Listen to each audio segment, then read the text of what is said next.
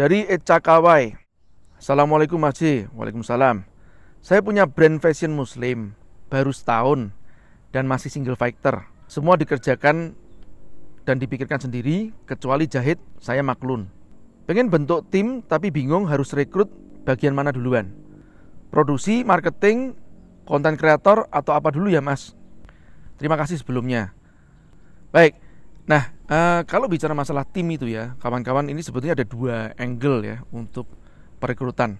Yang pertama, tim itu sendiri kalau bisa yang menutupi kelemahan kita.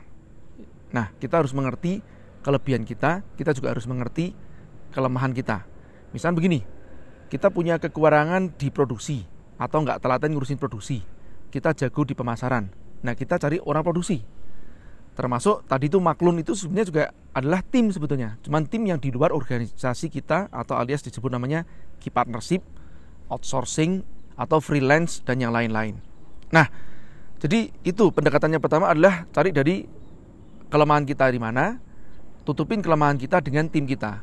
Jadi jangan berusaha untuk memoles kekurangan kita.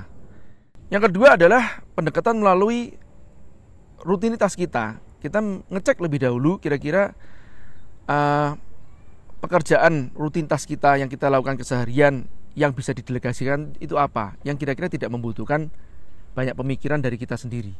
Ya, tapi menyedot waktu kita cukup banyak.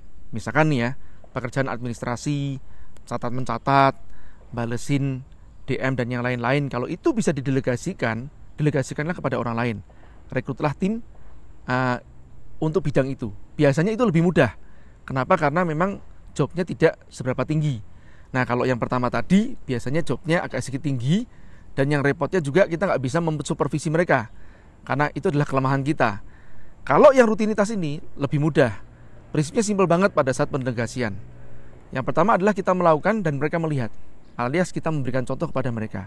Kemudian yang kedua, mereka melakukan, kita melihat atau kita mengontrol, mensupervisi mereka. Baru yang ketiga, kalau sudah lancar, mereka melakukan, kita tidak melihat, alias monitoringnya dari hasil atau dari resultnya saja. Mudah-mudahan bermanfaat. Terima kasih.